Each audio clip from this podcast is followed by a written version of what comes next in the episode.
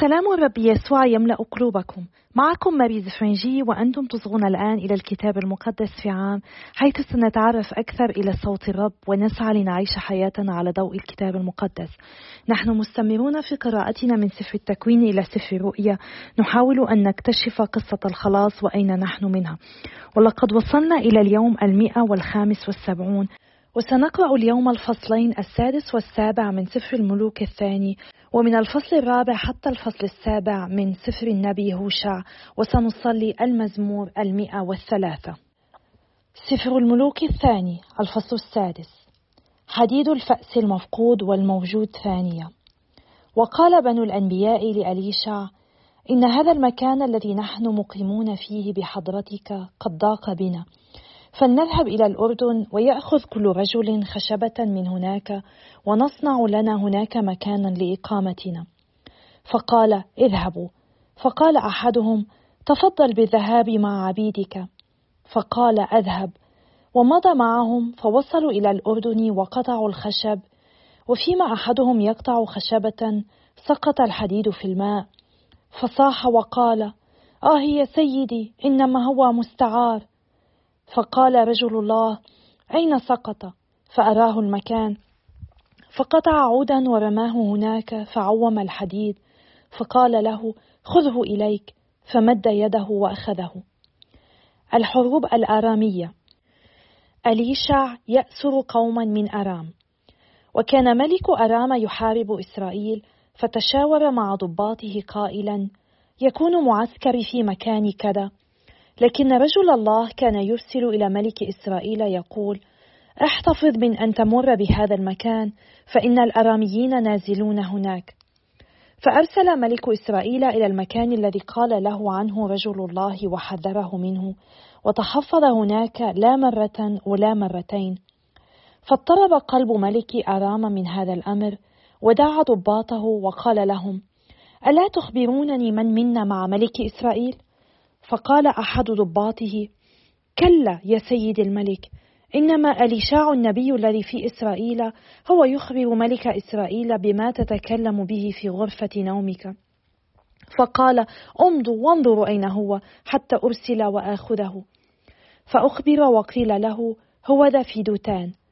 فأرسل إلى هناك خيلا ومركبات وجيشا كثيرا فجاءوا ليلا وأحاطوا بالمدينة.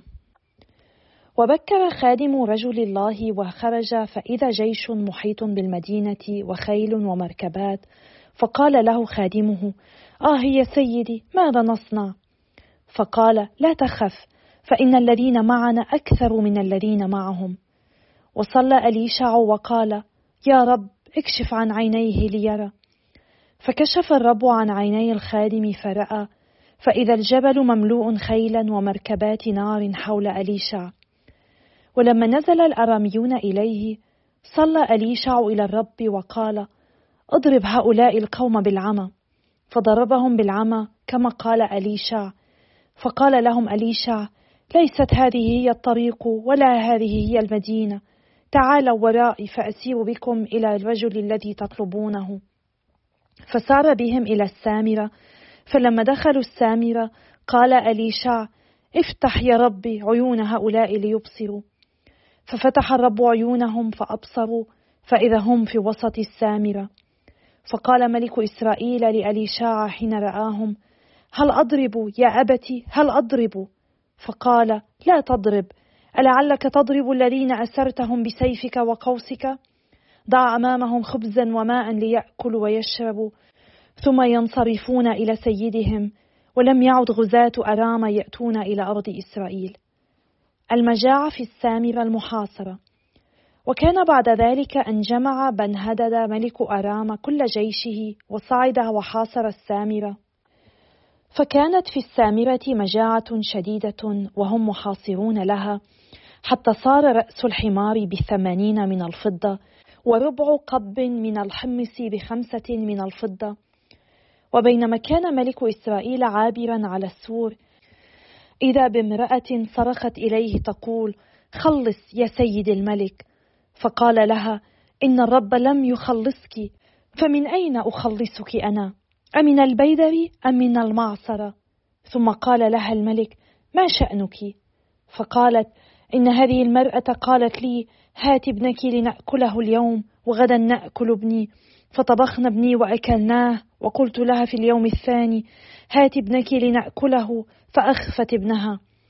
فلما سمع الملاك كلام المرأة مزق ثيابه وهو عابر على السور فنظر الشعب فإذا على بدنه مسح من تحت ثيابه. وقال كذا يصنع الله بي وكذا يزيد إن بقي رأس أليشع بني شفاط عليه اليوم. أليشع يبشر بنهاية المحنة سريعا. وكان أليشع جالسا في بيته والشيوخ جالسون معه فأرسل الملك رجلا ممن معه. فقبل أن يصل الرسول إليه قال للشيوخ أرأيتم كيف أرسل ابن القتال هذا لقطع رأسي؟ فإذا دخل الرسول فأغلقوا الباب وادفعوه بالباب. أليس صوت رجلي سيده وراءه؟ وبينما هو يتكلم إذا بالملك نازل إليه وقائل ها إن هذا الشر من قبل الرب فماذا أنتظر من الرب بعد ذلك؟ الفصل السابع. ثم قال أليشع اسمعوا كلام الرب.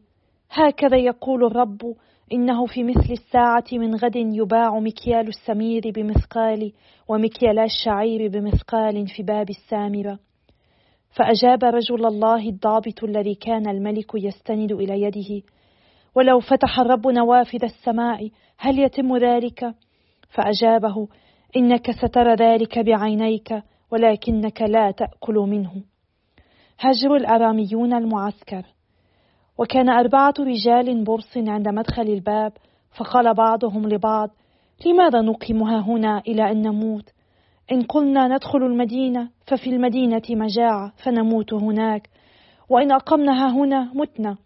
والآن هلم نمضي إلى معسكر أرام. فإن أبقوا علينا عشنا وإن أماتونا متنا. فقاموا وقت الشفق ومضوا إلى معسكر أرام. فبلغوا إلى طرف معسكر الأراميين فلم يكن هناك أحد. وذلك أن الرب كان قد أسمع في معسكر الأراميين صوت مركبات وصوت خيل وصوت جيش عظيم. فقال بعضهم لبعض هو ذا ملك إسرائيل قد استأجر علينا ملوك الحثيين وملوك المصريين ليزحفوا علينا. فقاموا وهربوا عند الشفق وتركوا خيامهم وخيلهم وحميرهم وبقي المعسكر على حاله ونجوا بأنفسهم. فجاء أولئك البرص إلى طرف المعسكر ودخلوا إحدى الخيام وأكلوا وشربوا وأخذوا من هناك فضة وذهبا ولباسا ومضوا وخبأوها. ثم عادوا ودخلوا خيمة أخرى وأخذوا من هناك ما كان ومضوا به وخبأوه نهاية الحصار والمجاعة. ثم قال بعضهم لبعض ليس ما نصنعه قويما. إن يومنا هذا يوم بشرى ونحن ساكتون. فإن انتظرنا إلى أن يضيء الصبح أنزل بنا العقاب. فتعالوا الآن ندخل ونحمل الخبر إلى بيت الملك. فجاءوا ونادوا بوابي المدينة وأخبروهم قائلين ذهبنا إلى معسكر الأراميين فلم يكن هناك أحد ولا صوت إنسان إلا أن الخيل كانت مربوطة والحمير مربوطة والخيام على حالها. فنادى البوابون وحملوا الخبر إلى داخل بيت الملك فقام الملك ليلا وقال لضباطه أنا أقول لكم ما صنعه الأراميون لنا قد علموا أننا جائعون فخرجوا من المعسكر ليختبئوا في الحقل قائلين إذا خرجوا من المدينة قبضنا عليهم أحياء ودخلنا المدينة. فأجاب أحد ضباطه وقال ليؤخذ خمسة من الخيل الباقية التي تبقت في المدينة فهي كجمهور إسرائيل المشرف على الهلاك نرسلها إذا ونرى. فأخذوا مركبتي خيل وأرسلها وراء جيش الأراميين وقال امضوا وانظروا. فساروا وراءهم وأمتعة مما طرحه الأراميون من تسرعهم. فرجع الرسل وأخبروا الملك. فخرج الشعب وسلب معسكر الأراميين فصار مكيال السمير بمثقال ومكيال الشعير بمثقال كما قال الرب. وكان الملك قد وكل على الباب الضابط الذي يستند إليه. فداسه الشعب في الباب فمات. كما قال رجل الله الذي تكلم حين نزل الملك إليه. فإنه لما تكلم رجل الله إلى الملك قائلا يكون مكيالا الشعير بمثقال ومكيال السمير بمثقال في مثل الساعة من غد في باب السامرة. وأجاب الضابط ولو فتح الرب نوافذ في السماء هل يتم مثل ذلك؟ قال أليشع إنك سترى ذلك بعينيك ولكنك لا تأكل منه. فأصابه ذلك وداسه الشعب في الباب فمات. سفر النبي هوشع الفصل الرابع. جرائم إسرائيل ومعاقبته. الفساد عام. اسمعوا كلمة الرب يا بني إسرائيل. فإن للرب دعوا على سكان الأرض. إذ ليس في الأرض حق ولا رحمة ولا معرفة لله. بل قد فاضت اللعنة والكذب والقتل والسرقة والزنا والدماء تلامس الدماء. لذلك تنوح الأرض ويذبل كل ساكن فيها مع وحوش البرية وطيور السماء. بل أسماك البحر أيضا تزول. خطيئة الكهنة. ومع ذلك فلا يرفع أحد دعوا ولا يوبخ أحد. فأنا أرفع عليك دعوى أيها الكاهن.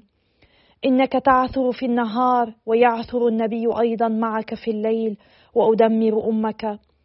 لقد دمر شعبي لعدم المعرفة فبما أنك نبذت المعرفة فأنا أنبذك عن كهنوتي وبما أنك نسيت تعليم إلهك فأنا أيضا أنسى أبناءك. على حسب كثرتهم خطئوا إلي فسأبدل مجدهم هوانا. خطيئة شعبي يأكلون وبذنبه يطمعون. فيصير مثل الشعب مثل الكاهن فأعاقبه على طرقه وأرد عليه أعماله. فيأكلون ولا يشبعون ويزنون ولا يتكاثرون لأنهم تركوا الرب وانصرفوا إلى الزنا. عبادة إسرائيل عبادة أوثان الزنا. الخمر والنبيذ يستهويان القلب. شعب يسأل بخشبته وعصاه تخبره. لأن روح الزنا أضلهم فزنوا بالارتداد عن إلههم. يذبحون على رؤوس الجبال ويحرقون البخور على التلال تحت البلوط والحور والبطن لأن ظلها حسن. فلذلك إذا زنت بناتكم وفسقت كناتكم لن أعاقب بناتكم على زناهن ولا كناتكم على فسقهن لأنهم قد انفردوا بالزواني وذبحوا مع البغايا فالشعب الذي لا يفطن ينهار. انذار إلى يهوذا وإسرائيل. إن كنت أنت تزني يا إسرائيل فلا يأثم يهوذا ولا تذهب إلى الجلجال ولا تصعد إلى بيت آو ولا تحلف بحي الرب. فلقد جمح إسرائيل جماح البقرة فهل يرعاهم الرب الآن كالحمل في الرحاب؟ إن أفرائيم حليف الأوثان فدعوه وشأنه. إذا صحوا من سكرهم زنوا زنا ورؤساؤهم يحبون الهوان. تصرهم الريح في أجنحتها فيخجلون من ذبائحهم. الفصل الخامس. قادة الشعب يقودونه إلى الهلاك. اسمعوا هذا أيها الكهنة وأصغوا يا بيت إسرائيل وأنصتوا يا بيت الملك فإن عليكم أن تجروا القضاء. ولكنكم كنتم فخا في المصفاة وشبكة مبسوطة على تابور. لقد عمقوا حفرة شطيم فأنا أؤدبهم جميعا. إني عرفت أفرائيم ولم يخف علي إسرائيل. لقد زنيت الآن يا أفرائيم ولقد تنجس إسرائيل. أعمالهم لا تدعهم يتوبون إلى إلههم لأن روح زنا في وسطهم ولم يعرفوا الرب. كبرياء إسرائيل تشهد عليه في وجهه وإسرائيل وأفرائيم يعثران بذنبهما ويعثر يهوذا أيضا معهما.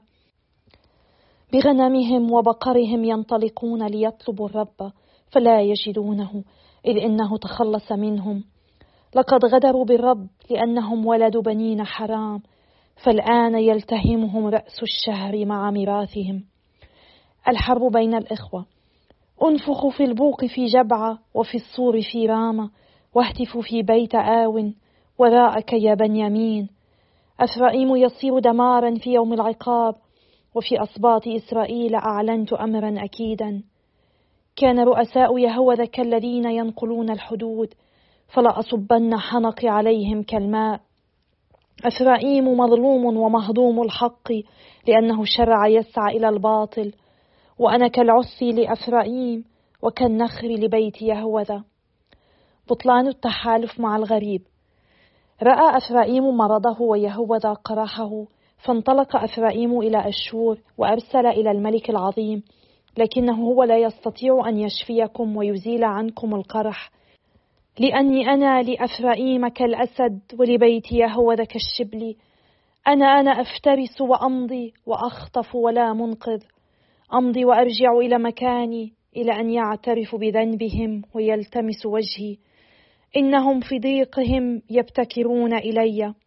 الفصل السادس. توبة عابرة.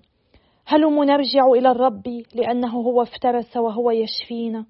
هو ضرب وهو يعصب جراحنا. بعد يومين يحيينا وفي اليوم الثالث يقيمنا فنحيا أمامه.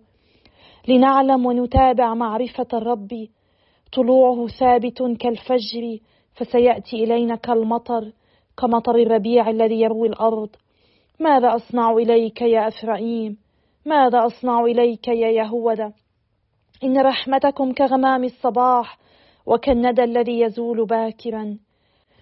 لذلك نحتهم بالأنبياء وقتلتهم بأقوال فمي وقضاء يشرق كالنور. فإنما أريد الرحمة لا الذبيحة. معرفة الله أكثر من المحرقات. جرائم إسرائيل الماضية والحاضرة. أما هم فمثل آدم نقضوا عهدي هناك غدروا بي. جلعاد مدينة فاعلي الآثام فيها آثار من دم. وكما يكمن اللصوص لإنسان فكذلك عصابة كهنة يقتلون في طريق شكيم لأنهم صانعو الفاحشة. رأيت في بيت إسرائيل ما يقشعر منه. هناك زين أفرائيم وتنجس إسرائيل. ولك أيضا يا يهوذا جعل حصاد عندما أرد شعبي من الجلاء. الفصل السابع. حين كنت أشفي إسرائيل انكشف إثم أفرائيم ومساوئ السامرة فإنهم عملوا الكذب. فالسارق يدخل البيت والعصابة تجتاح الخارج ولا يقولون في قلوبهم. إني أتذكر كل شرهم والآن فقد أحاطت بهم أعمالهم وصارت أمام وجهي. يسرون الملك بشرهم والرؤساء بكذبهم. كلهم فساق كالتنور المحمى الذي يكف الخباز عن تذكيته منذ عجن الدقيق إلى اختماره. في يوم ملكنا مرض الرؤساء من ثورة الخمر وهو مد يده إلى الساخرين لأنهم اقتربوا وقلوبهم مملوءة كيدا كالتنور الذي نام خبازه الليل كله وتأجج في الصباح كنار ملتهبة. كلهم حموا كالتنور وأكلوا قضاتهم وجميع ملوكهم سقطوا ولم يكن فيهم من يدعو إلي. إسرائيل يفقد كل شيء باستغاثته للغريب. أفرائيم قد اختلط في الشعوب أفرائيم قد صار رغيفا لم يقلب.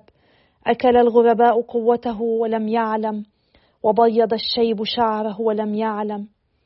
كبرياء إسرائيل تشهد عليه ولم يتوبوا إلى الرب إلههم ولم يلتمسوه مع كل ذلك. وكان أفرائيم كحمامة ساذجة لا لب لها فدعوا مصر وانطلقوا إلى أشور. أينما ذهبوا أبسط عليهم شبكتي وأهبطهم كطيور السماء وأؤدبهم حين أسمعهم يجتمعون. نكران إسرائيل للجميل ومعاقبته. ويل لهم لأنهم هربوا عني تبا لهم لأنهم عصوني. فأنا أفديهم وهم يتكلمون علي بالكذب ولم يصرخوا إلي في قلوبهم بل يولولون في مضاجعهم. من أجل القمح والنبيذ يتخدشون ولكنهم يرتدون عني. أنا روضت وقويت أذرعهم ولكنهم فكروا علي بالشر. إنهم يتوبون لكن لا إلى العلاء. هم كالقوس الخادعة سيسقط رؤساؤهم بالسيف بسبب لعنة ألسنتهم ويسخر منهم في أرض مصر. المزمور المئة والثلاثة لداود. بارك الرب يا نفسي ويا جميع ما في داخلي اسمه القدوس. بارك الرب يا نفسي ولا تنسي جميع احساناته هو الذي يغفر جميع أثامك ويشفي جميع أمراضك يفتدي من الهوة حياتك ويكللك بالرحمة والرأفة. يشبع سنيك خيرا فيتجدد كالعقاب شبابك. الرب الذي يجري البر والحق لجميع المظلومين عرف موسى طرقه وبني إسرائيل مآثره. الرب رؤوف رحيم طويل الأنات كثير الرحمة. لا على الدوام يخاصم ولا للأبد يحقد. لا على حسب خطايانا عاملنا بل كارتفاع السماء عن الأرض عظمت رحمته على الذين يتقونه. كبعد المشرق عن المغرب أبعد عنا معاصينا. كما يرأف الأب ببنيه يرأف الرب بمن يتقونه لأنه عالم بجبلتنا وذاكر أننا تراب. الإنسان كالعشب أيامه وكزهر الحقل يزهر هبت عليه ريح فلم يكن ولم يعد يعرفه موضعه. ورحمة الرب منذ الأزل وللأبد على الذين يتقونه. وبره لبني البنين الحافظين عهده. الذاكرين أوامره ليعملوا بها. الرب أقر عرشه في السماء وملكوته يسود الجميع.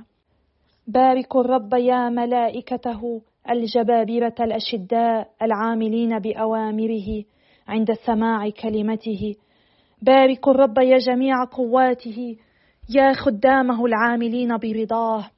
بارك الرب يا جميع مخلوقاته في كل مواضع سلطانه. بارك الرب يا نفسي. أيها الآب الأزلي إننا نسبحك نمجدك ونحمدك. يا رب نحمدك نحن على محبتك على غفرانك على خلاصك على لطفك على رحمتك على عدلك على صبرك على عطفك. أنت تعطينا يا رب كل هذا دون أن نستحق شيئا منه. ومع داود مرنم نقول بارك يا نفسي الرب وليحمد كل ما في داخلي اسمه القدوس. أنت يا رب تفيض مراحمك علينا وببعد المشرق عن المغرب تزيل معاصينا يا رب. رحمتك لا حدود لها لا يمكن لأي شيء أن يوقفها. إنها لا متناهية. إن رحمتك تعطى لنا أكثر عندما نكون نحن بحاجة إليها ولا نستحقها. وهكذا أنت تحبنا يا رب ونحن نشكرك لهذا. نشكرك يا رب لأنك رغم أننا لا نساوي شيئا رغم أننا غبار لا نفع فيه. أنت تحبنا وتسعى وراءنا. تريدنا أن ننتمي إليك. أنت تعرف ضعفنا وكم هو سهل علينا أن نخطئ. ومع ذلك أنت تعطينا نعمتك حتى تكثر حياتك فينا وحتى نثبت معك. ساعدنا يا رب لنقول لك اليوم وكل يوم نعم. ولنعيد تجديد ثقتنا بك ونسبحك ونباركك في كل شيء. باسم يسوع نصلي آمين. بسم الآب والابن والروح القدس الإله الواحد آمين.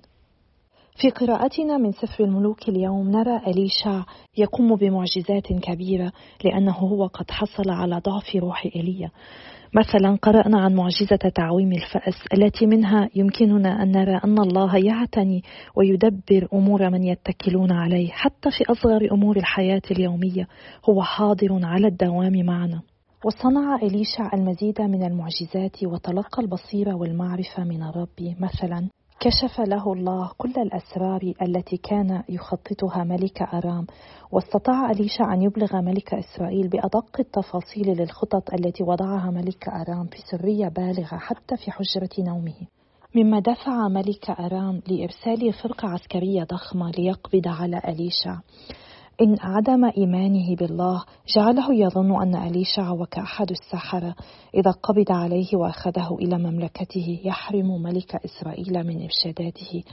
وعندما رأى تلميذ إليشع الجيش القوي محيط بالمدينة خاف ولكن إليشع طمأنه قائلا لا تخف فإن من معنا أكثر بكثير من هذا الجيش الذي يخيفك. لأن إيمان إليشع الجبار جعله يثق في قوة الله المساندة له واستطاع أن يرى السماوات مملوءة بأجناد الملائكة مما ثبت إيمانه وطمأن تلميذه. وعلينا نحن أيضا أن لا نخاف عندما تحل بنا المصائب. هذه الكلمة ترددت كثيرا في الكتاب المقدس وتتكرر باستمرار لأن الرب يريدنا ألا نخاف. علينا نحن المؤمنين عندما نحاصر بالمصاعب والأحزان. علينا أن نتذكر ونكون على ثقة أن الرب معنا وسيتدخل ونعمته هي ستعيننا. فصلى عندئذ أليشع من الرب ليفتح عيني التلميذ ليبصر. ورأى الجبل مملوءا خيلا ومركبات نارية. فاطمأن في كل هذا الوقت الذي كان فيه خائفا تلميذ يهوذا الرب كان معهم. الرب كان حاضرا يحميهم طوال الوقت. وهو قد سمح لهذا الشاب أن يرى أنه هو حاضر معه. ونفس الشيء يحدث معنا. الرب دائما معنا ويساندنا. ولكننا نفضل أن نغرق في قلقنا على أن نثق به. ربما إليشع لم يستطع أن يرى هذه المركبات النارية منذ البداية ولكن كان لديه إيمان قوي بأن الرب لن يتخلى عنه لماذا نحن ليس لدينا هذا الإيمان؟ الإيمان يبين أن الله يعمل لشعبه أكثر مما يمكن أن ندرك بالنظر فقط عندما نواجه مواقف يبدو أننا لا نستطيع أن نتخطاها علينا أن نتذكر أن الموارد الروحية موجودة أن الرب معنا حتى وإن كنا لا نستطيع أن نرى ماذا يفعل. علينا أن ننظر بعيون الإيمان وأن ندع الله يكشف لنا عن هذه الموارد. وإن كنا لا نرى الله يعمل في حياتنا فهذا يعني أن هناك عائق في بصيرتنا الروحية. ربما نحن لم نتعرف على الرب بعد ونحن ما زلنا غير قادرين على أن ندرك أعماله على أن ندرك تدخلاته في حياتنا ونختبر وجوده.